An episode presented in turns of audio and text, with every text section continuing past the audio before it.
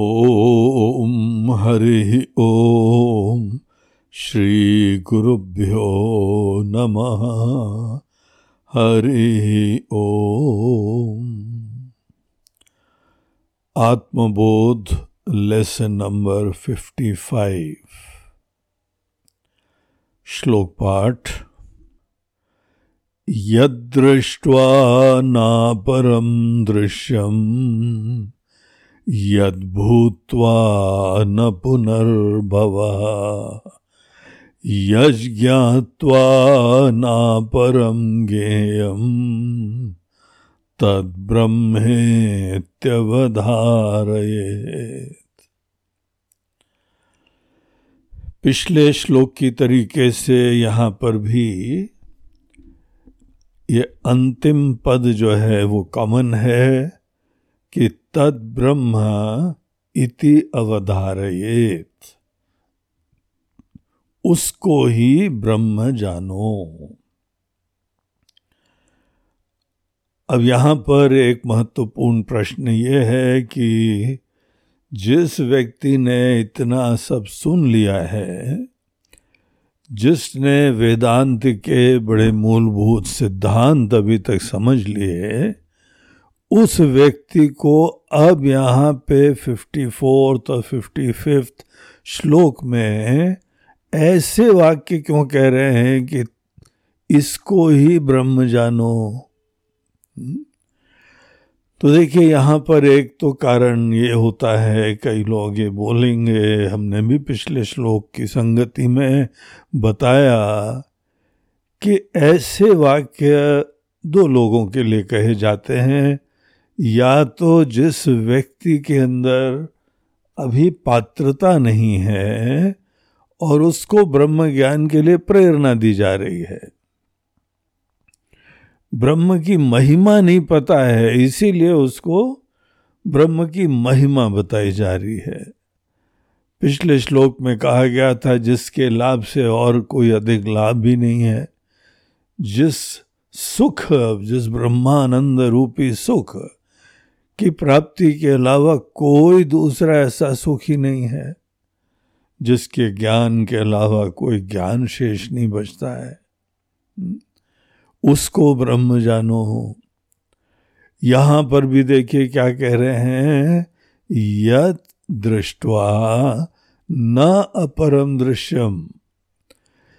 जिसके दर्शन के बाद, जिसको देखने के बाद कोई चीज़ दुनिया भर में ऐसी दिव्य दर्शन की बचती ही नहीं है। यद भूतवा न पुनर्भव, जो बनने के उपरांत दोबारा ये बनने की प्रक्रिया।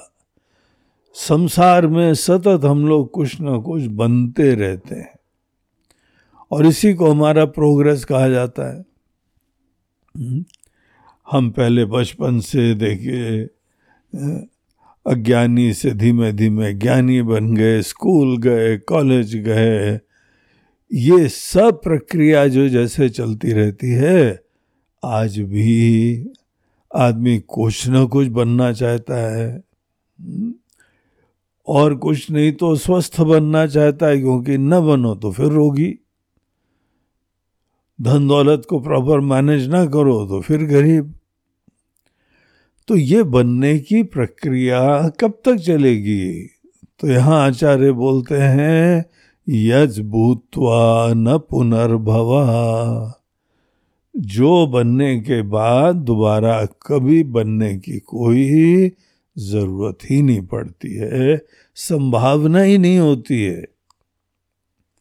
और तीसरी चीज़ यहाँ पे श्लोक में बोलते हैं, यज ज्ञातवा ना परम गेयम।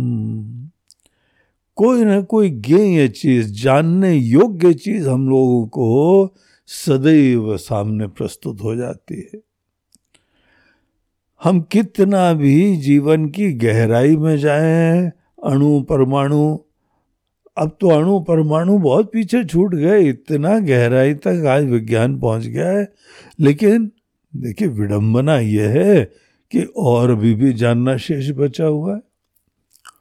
ऐसी नई नई चीज़ें और पता लगती रहती हैं कि पता लगता है कि जब तक आगे जाना नहीं, तब तक कहानी अधूरी है।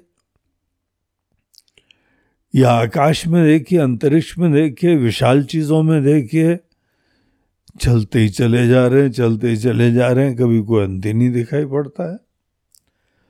तो सामान्यतः अनेकाने ज्ञेय चीज़ें बची रहती हैं। लेकिन ये ब्रह्म ज्ञान की महिमा देखिए, यहाँ पे डंके की चोट पे बोलते हैं, यज ज्ञातवा ना परम ज्ञेयम। जिस चीज़ को जानने के बाद फिर कोई ज्ञेय वस्तु बचती ही नहीं है। तद ब्रह्म इति अवधारित उसको ही ब्रह्म जानना चाहिए। तो यहाँ पर देखिए, हम एक एक विषय के ऊपर चर्चा करें उससे पहले इस श्लोक के अधिकारी के बारे में हम और कुछ प्रकाश डालना चाहेंगे। अगर कोई ये कहे कि ये श्लोक उन लोगों के लिए है जिसको ब्रह्म के महिमा नहीं पता है तो वो थोड़ा सा हमको आउट ऑफ़ प्लेस लगता है। यहाँ पे 53 श्लोक हो गए हैं और इतने बढ़िया गहराई वाले श्लोक। अब यहाँ 54, 55 में जाके जो है वो बोल रहे हैं हम ब्रह्म की महिमा बता रहे हैं। कि उसको ब्रह्म जानो। तो यहाँ पे ब्रह्म की महिमा बताने का क्या औचित्य है, क्या प्रयोजन है? तो यहाँ पे ब्रह्म की महिमा डेफिनेटली बताई जा रही है। और ये काय के लिए बताई जा रही है? देखिए, ज्ञान की प्राप्ति में दो जो है, वो मोटे तौर से स्टेजेस होती हैं। एक बार पात्र बन गए, उसके बाद दो स्टेजेस होती हैं। और वो दो स्टेजेस होती हैं मोटे तौर से हमारे ही अंतकरण के जो दो पक्ष होते हैं, मन और बुद्धि। पहले जो है, हमारी बुद्धि के अंदर ज्ञान दिया जाता है, हमारी बुद्धि को संतुष्टि होनी चाहिए। अनेक अनेक प्रश्न हो सकते हैं। उन प्रश्नों का उत्तर देते हुए अज्ञान जो है, वो असंभावना उत्पन्न कर देता है। तो अज्ञान की निवृत्ति में असंभावना की निवृत्ति होती है। फिर मनन के द्वारा संशय की निवृत्ति होती है। निधिध्यासन के द्वारा विपर्य की निवृत्ति होती है। अब ये असंभावना, संशय, विपर्य सब हमारे अंदर बुद्धि में ही होते हैं। इसीलिए सबसे पहले बुद्धि को एड्रेस करा जाता है। लेकिन आप ये ध्यान रखिए, यद्यपि बुद्धि को एड्रेस करा जा रहा है, वही राइट तरीका होता है। हमारी बुद्धि को संतुष्ट हो जाना चाहिए एनलाइटेंड होना चाहिए। लेकिन उसके उपरांत एक चुनौती आती है कि ये प्रयास से नहीं करें, ये हमारा अपना हो जाए। ज्ञान अपना हो जाए इसके लिए ज्ञान हमारे हृदय में आना चाहिए। हृदय में वो चीज़ें आ जाती हैं धीमे धीमे बैठ जाती हैं जो चीज़ों में हमारा एक्सपोजर रहा है हमारी रुचियाँ रही हैं हमारा प्रेम हो जाता है। हम्म, हमारे अंदर महत्व की बुद्धि का परिणाम होता है जब कोई बात हमारे दिल में आ जाए, हृदय में आ जाए। और हृदय को कोई लॉजिक वॉजिक समझ में नहीं आता है। इसीलिए कौन व्यक्ति किसके प्रति प्रेम रखता है, कहाँ फिदा हो जाता है, उसका कोई लॉजिक नहीं होता है कई बार। अब अनेकों लोगों को देखो और आश्चर्य करो, ये इससे प्रेम करता है क्या दिखता है इसको इसमें? बोलते तुमको प्रेमी की नज़र से देखना पड़ता है। वहाँ कोई तर्क काम नहीं देता है। हम्म? पागलों की तरीके से धन के पीछे लगे रहते हैं, बहुत जमा भी हो गया है तो भी आदमी का दिल लगा हुआ है। तो ये दिल की दुनिया कुछ और होती है। बुद्धि की दुनिया दूसरी होती है और दिल की दुनिया एक अलग कहानी होती है। अब इस दिल में भी ब्रह्म ज्ञान बैठाना पड़ता है। तो हेड एंड द हार्ट बुद्धि और हमारा हृदय, एक उत्तम अधिकारी वो होता है जिसका बुद्धि और हृदय साथ साथ तालमेल बैठा के काम करते रहते हैं। जिस चीज़ को चाहता है, उसी के बारे में बुद्धि भी लगती है और जिस चीज़ में बुद्धि लगती है, उसी को वो बहुत चाहने भी लगता है। अर्थात वो दिल से जो है वो विचार करता है। तो ऐसा व्यक्ति जो होता है, उसको उत्तमाधिकारी बोलते हैं, ऐसे लोग ज्ञान की प्राप्ति के काल में ही। उनका ज्ञान भी हृदयान्वित होने लगता है। लेकिन ये चीज़ सबके साथ नहीं होती है। सामान्यतः क्या होता है कि हमारी बुद्धि में थोड़ी जिज्ञासा होती है, लेकिन अभी भी दिल लगा हुआ है अनेकों जगह। और इसीलिए हम लोगों की साधना की राह भी इसके अनुरूप थोड़ी भिन्न हो जाया करती है। देखिए, जो वैराग्य शब्द होता है ना, और संन्यास शब्द भी होता है, ये क्या होता है? हमारे दिल के अंदर अनेकों चीज़ों का महत्व है, राग है। ये शब्द ही दिखाते हैं कि हमको उन चीज़ों से अलग होना चाहिए। अगर हम अलग नहीं होते हैं तो हमको ज्ञान ठीक से प्राप्त हो ही नहीं पाएगा। हम कितना भी सुन लेंगे, कितना भी तर्क लगा लेंगे, लेकिन दिल में कोई ना कोई चीज़ बैठी हुई है। जहाँ दिल में हम ज्ञान उतारने की सोचते हैं, हमारा दिल बोलता है नो वैकेंसी हाउसफुल है यहाँ पे तो। अब किसी न किसी चीज़ में हमारा प्रेम है।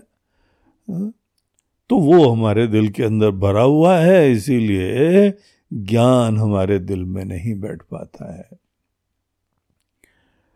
अब ये उन लोगों के लिए केस होता है जिनके अंदर पूरा वैराग्य नहीं है। कोई घर के लोग हों, कोई प्रिय लोग हों, अरे सभी प्रिय होते हैं।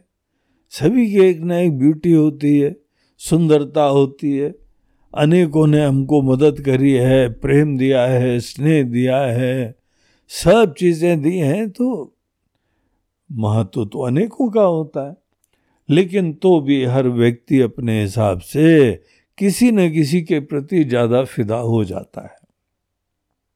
अटैच हो जाता है। और हमको उससे संन्यास्त तो होना ही पड़ेगा। संन्यास्त नहीं हो पाओ तो आगे की कोई कहानी नहीं होगी भैया। अब यहाँ प्रश्न ये है कि ये फिफ्टी फोर्थ फिफ्टी फिफ्थ श्लोक में आने के बाद जो हमको कहा जा रहा है, इसको ब्रह्म जानो तो ये जो है, यद्यपि हमने सुना हुआ होगा, लेकिन अब बुद्धि पूरी संतुष्ट हो गई है हम्म? ऐसी बुद्धि अब यहाँ पे उनको जो है बताया जा रहा है कि तुम इस चीज़ों को दोबारा दिल में लाओ। और दिल के अंदर देखो क्या होता है। किसी चीज़ से हमको लाभ होगा, बस वहीं पे मन घूम रहा है। कोई थोड़ा और सुख मिल जाएगा तो दिल वहाँ घूम रहा है। ये दिल की कहानी है। दिल की आकांक्षाएँ हैं ये। तो यहाँ पे ऐसी बातें बताई जा रही हैं जो बड़ी सिंपल सी लग रही हैं। लेकिन यही सिंपल चीज़ों में तो दिल घूमता रहता है। ये तुमने खाया, अरे बहुत बढ़िया होता है। ये तुमने जो है पिया, बहुत बढ़िया होता है। ये पिक्चर देखी, बहुत बढ़िया होता है। वो व्यक्ति को देखा, क्या बढ़िया है। और ये जो है कितना सुंदर है। अब इस प्रकार से कोई छोटी छोटी चीज़ें वही दिल में बैठी रहती हैं। तो जो चीज़ें ये दिल में बैठी हुई हैं, उनको बताया जा रहा है। एक स्टेज आ जाती है कि आपको बुद्धि के अंदर सब संतुष्टि हो गई, बात स्पष्ट हो गई, लेकिन दिल छोटी छोटी चीज़ों से ही अभी भी प्रभावित होता है। हमारे गुरुदेव कहते थे कि ये वासनाएँ होती हैं। वो एक चार्ट बनाया करते थे, उसमें सबसे ऊपर ओम होता था, फिर नीचे वी लिखते थे, उसके बाद तीन लाइन खींच के बी एम आई लिखते थे। अब ये जो यहाँ पे ओम के बाद वी आता था, ये आता है वासनाएँ। हमारे अंदर कोई ना कोई ऐसे इम्प्रेशंस विराजमान हैं, जो हमको हमारे शरीर, मन, बुद्धि से प्रेरित करते हैं और in the world of objects emotions and thoughts हम उधर ओ ई टी में प्रवृत्त होते हैं पी एफ़ टी बन जाते हैं परसीवर फीलर थिंकर तो परसीवर फीलर थिंकर हमारी अस्मिता बन जाती है, एक छोटे से व्यक्ति बन जाते हैं और केवल ऑब्जेक्ट्स इमोशंस और थॉट्स में हम रमते रहते हैं। अब इनसे हमारा छुटकारा कैसे हो? बुद्धि की बातें तो ठीक हैं, दिल की बातें इतनी गहरी हो जाती हैं कि ज्ञान के बाद भी अनेकों चीज़ों की रुचि खत्म नहीं होती है। गीता के अंदर भगवान बोलते हैं, प्रकृति है ज्ञानवान अपी ज्ञानियों की भी एक प्रकृति होती है, जो उन्होंने धीमे धीमे डेवलप करी है, वो रुचियाँ उनकी होती हैं। अब हमने देखा है, कोई महात्मा लोग थे, अनेकों बहुत बड़े बड़े ज्ञानी लोग, लेकिन एक को मिर्ची बहुत पसंद है, एक को मिठाई बहुत पसंद है। अब ज्ञानी होने के बाद भी अनेकों संस्कार वाली चीज़ें आज भी बनी रहती हैं। तो ये बात को समझिए इस दृष्टांत से कि हमारे आपके केस में कोई ना कोई दिल की चीज़ें जो है वो बनी रहती। और घूम फिर के दिल चाहता क्या है? और ज़्यादा दिव्य चीज़। मगर उसी माध्यम से ढूंढता है वो। तो उसको यहाँ पर इन श्लोकों में ये बताया जा रहा है कि, ए मेरे दिल, जिसके लाभ से और कोई बाद में लाभ नहीं रहेगा, उसको ब्रह्म बोलते हैं। रे पोंगा पंडित, तुम समझ नहीं रहे हो।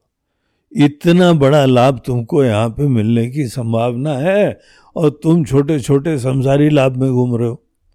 हाँ? असली लाभ प्राप्त करो। वो अगर तुमको बड़ा लाभ प्राप्त करना है, जैसे कोई लोग इन्वेस्ट करते हैं ना तो यहाँ इस कंपनी में कहा इन्वेस्ट कर रहे हो? ये जो कंपनी आई है, इसको देखो। अब जब ये भाषा उसको बताई जाती है तो संभावना हो जाती है कि उस चीज़ में उसकी रुचि उत्पन्न हो जाए। तो यहाँ पर यह समझ लीजिए कि कोई बहुत अच्छा ज्ञानवान भी हो गया है, जिसने ये सब प्रसंग समझ लिए हैं, सिद्धांत समझ लिए हैं, उसको भी ब्रह्म की महिमा। ये श्लोक केवल ब्रह्म की महिमा के हैं। ब्रह्म की महिमा एक ज्ञानवान को भी गानी पड़ती है। रमना पड़ता है। ये महिमा बताने का चक्कर दिल में ज्ञान को उतारने के लिए होता है। तो इसीलिए यहाँ पर यह बहुत ही प्रासंगिक है। ये पूरा जो फ्लो चल रहा है बड़ा रेलेवेंट है। यहाँ ये नहीं समझना चाहिए कि भिन्न अधिकारियों की चर्चा हो रही है। हाँ अगर कोई दूसरा सुन ले, उसको भी लाभ होगा, प्रेरणा होगी। लेकिन दरअसल जिस व्यक्ति ने अभी तक ये अध्ययन करा है, उसके लिए ही बताया जा रहा है। हमारे ज्ञान के एसिमुलेशन की प्रक्रिया में एक समय आता है कि हमको तर्क नहीं चाहिए। हमको ब्रह्म की महिमा में रमना चाहिए। ब्रह्म की महिमा में रमने से हमारा दिल इधर उधर के विक्षेप खत्म कर देगा। क्योंकि हर आदमी का दिल कोई महान चीज़ ही मांग रहा है। तो वो जो हम मांग रहे हैं, उसकी यहाँ चर्चा करी जा रही है। अब ये पचपनवें श्लोक में क्या कहा जा रहा है कि आप देखिए कितने बढ़िया बढ़िया दृश्य देखना चाहते हैं। इधर उधर पहाड़ों में भी घूमते हैं दुनिया भर में जो है वो तफरी करते हैं वर्ल्ड टूर करते हैं हिस्टोरिकल प्लेस जा रहे हैं। टूरिज़्म तो कितनी बड़ी इंडस्ट्री है। एक जगह का अगर उद्धार करना हो तो एक दर, दर्शन योग्य चीज़ बना दो। देखो लाइन लगी रहती। हाँ? एक यहाँ पर इंदौर के पास एक पानी का झरना है। अब वो झरना बरसात के समय इतना जीवंत तो हो जाता है, और बरसाती नदी है वो। और उस समय क्या भीड़ उमड़ती है। इतना दिव्य दृश्य होता है कि वहाँ पे दर्शन करने के लिए लोग लाइन लगे रहते हैं। एक ट्रेन चलानी पड़ी गवर्नमेंट को। मात्र वहाँ तक लोगों को ले जाती है, झरने तक, और झरने के बाद ले आती है। और वो भी ट्रेन सतत फुल रहती है। कोई भी, आप देश के अंदर देखिए, अनेकों देश केवल टूरिज़्म के ऊपर चल रहे हैं। लोगों का खान पीन खुशहाली, धन, दौलत, कंफर्ट, सब चीज़ें केवल टूरिज़्म के ऊपर। पिक्चर, केवल लोग दृष्टा लोगों के ऊपर आश्रित होती है। तो हम लोग यहाँ पे अनेकानेक चीज़ें बढ़िया बढ़िया देखते हैं, जब आप कोई अच्छी चीज़ देख रहे हैं। सोचो जरा उस समय, क्या होता है? बस दिल में एक अच्छा लगता है, रोमांच होता है, आनंद होता है, प्रफुल्लता होती है। तो यहाँ आचार्य बोलते हैं देखो बाकी चीज़ें तुम देखते रहो। कोई सुंदर चीज़ देखते रहो ये सब चीज़ें हम्म, तुमको थोड़ी देर तृप्त करेंगी उसके बाद और उसके अतिरेक की संभावना होगी।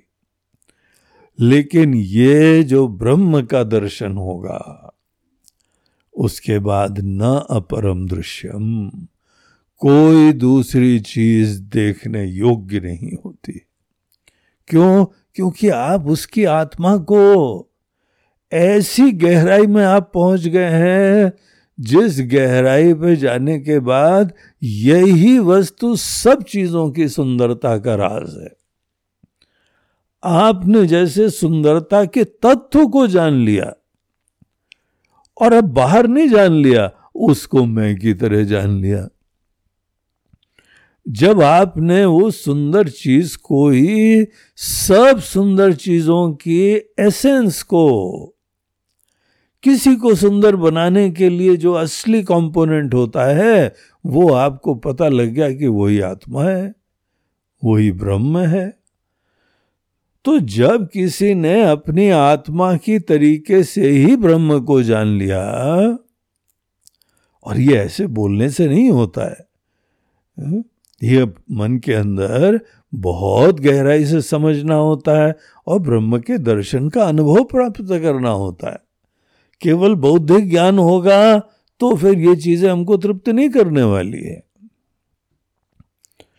तो ऐसा जो है यद दृष्टवा न अपरम दृश्यम तत् ब्रह्म इति अवधारयेत। दूसरा यहाँ पे वाक्य बोला था यज भूतवा न पुनर्भव। देखिए पूरा संसार ही बोलते हैं कुछ ना कुछ बनना है। शुरुआत में तो जीवन में कोई बोले कि हाँ भाई सुखी भव यशस्वी भव हाँ, धनवान हो जाओ लंबी उम्र हो जाए आयुष्मान भव। शुरुआत में आशीर्वाद लगता है ये। हो जाओ हो जाओ हो जाओ।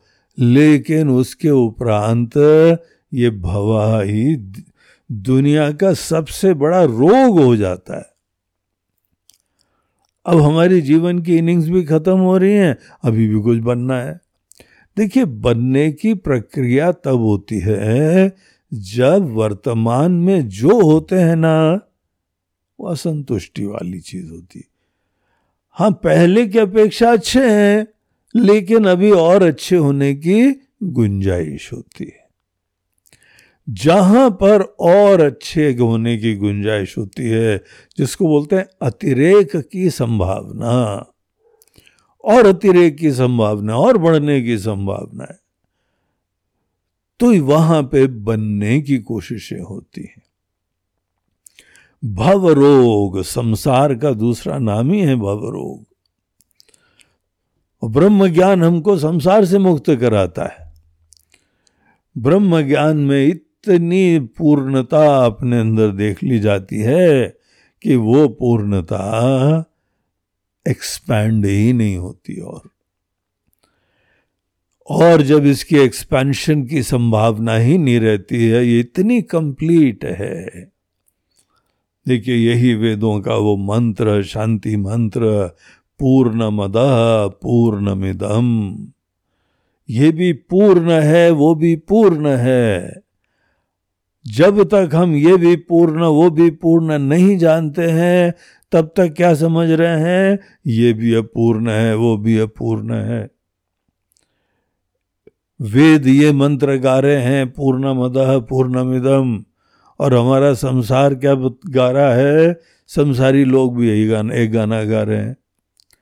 अपूर्णमद अपूर्णमिदम, अपूर्णात अपूर्णमुदच्यते। हाँ? अपूर्णस्य अपूर्णमादाय अपूर्णम एव अवशिष्यते। सब अपूर्ण की कहानी है, दो अपूर्ण लोग मिले और उससे कुछ और अपूर्ण बन गया, और फिर यही अपूर्णता की कहानी है। जब ऐसा हमारा जीवन दर्शन है, जब ऐसी सोच है तो संसार नहीं होगा तो और क्या होगा? भवरोग नहीं होगा तो और क्या होगा? तो अपने मन को समझाते हैं, मन, ये कहाँ अज्ञानियों के चक्कर में पड़ गया यार तुम? हाँ? जो अपूर्णता को ही जीवन में सत्य समझ रहे हैं, और हम भी उन्हीं के ही अंधविश्वासी होके उसी पथ पे चल रहे हैं। जिस चीज़ को जानने से, जो बन जाने से दोबारा कोई बनने का चक्कर नहीं रहता है। आदमी थक जाता है एक समय और बेवकूफ़ बनता रहता है कि इतना कुछ बन गए, अभी भी कुछ नहीं बन पाए। तो यहाँ पर ऐसे व्यक्ति को अपने दिल को समझाना पड़ता है कि तुमको जो बनना है, वो ब्रह्म बनना है। और सच्चाई यह है कि तुम पहले से ब्रह्म हो। अब जिस दिल के अंदर ये निश्चय नहीं हुआ है, वही तो कोई ना कोई विक्षेप करता रहेगा ना। तो ये दिल की भाषा है। दिल में बैठाना है कि यही ब्रह्म है। अब शांत हो जाओ। हे मन, अब शांत हो जाओ। और अंतिम पद यहाँ पे बोलते हैं यज ज्ञातवा न अपरम गेयम इसको जानने के बाद यही दुनिया में असली ज्ञेय तत्व है। ये नहीं जाना तो सब चीज़ें जानने के उपरांत भी कुछ नहीं जाना। इस चीज़ को जान लिया तो उसके बाद कोई जानना शेष नहीं है। अब ये ब्रह्म कोई दुनिया की वस्तु नहीं है। हम दृष्टा बन के कोई दृश्य नहीं देख रहे हैं, ज्ञाता बन के कोई गेह नहीं देख रहे हैं। हम ज्ञाता ज्ञ की दोनों की आत्मा का शोध करते हैं। हम ऐसे अधिष्ठान का खोज करते हैं जो खुद ही त्रिपुटी बन के प्रस्तुत होती है। एक तत्व होता है, वो ही दृष्टा बनता है, वो ही दृश्य बनता है, वो ही दर्शन की संभावना खोल देता है। जब हमको पता लगता है, हमारे दिल को पता लगता है। ध्यान रखो, ये दिल की भाषा है। दिल ही लाभ हानि की बात करता है। जो कहीं पे शुभ लाभ आदि लिखे ना, ये तर्क की बात नहीं है, ये दिल की बात है, ये आकांक्षा की बात है। तो उसी को बताया जा रहा है कि जिसको जानने के बाद और कोई चीज़ गे नहीं बचेगी, फिर तुम्हारे मन में उपराम हो जाएगा, शांति हो जाएगी। ऐसी चीज़ को ही जीवन में अपना लक्ष्य समझना चाहिए। तद ब्रह्म इति अवधारयेत। तो ये दो श्लोकों में हमको ब्रह्म की महिमा बताई गई है महिमा बताने से हमारा दिल जो है इस ज्ञान में और अच्छी तरह से स्थित तो हो जाता है, निष्ठ हो जाता है। ब्रह्म ज्ञान की प्राप्ति एक चीज़ होती है, ब्रह्म ज्ञान में निष्ठा एक अलग चीज़ होती है। और निष्ठा तभी होती है जब दिल के अंदर ब्रह्म के अलावा किसी अन्य चीज़ की महिमा शेष न बचे। भक्ति की भाषा में इसको कहा जाता है ज्ञान के बाद भक्ति बहुत आवश्यक होती है? भक्ति हमारे दिल के अंदर ज्ञान को उतारने को बोलते हैं। हम्म? तो इस तरीके से इन श्लोकों में एक उसी ज्ञानवान अधिकारी के लिए ही ये श्लोक कहे जा रहे हैं, जिसको अभी तक अनेकों चीज़ें बताई गई थी। बस उसके ही दिल को एड्रेस करते हुए दिल और दिमाग दोनों में ब्रह्म को इस तरीके से स्थापित कर दिया जाता है। तो ये था यहाँ पे आत्मबोध का श्लोक number fifty five. Om Hari Om Shri गुरुभ्यो नमः। हरि ओम नमः पार्वती पते हर हर महादेव। नर्मदे हर। बोलो गंगा मैया की जय।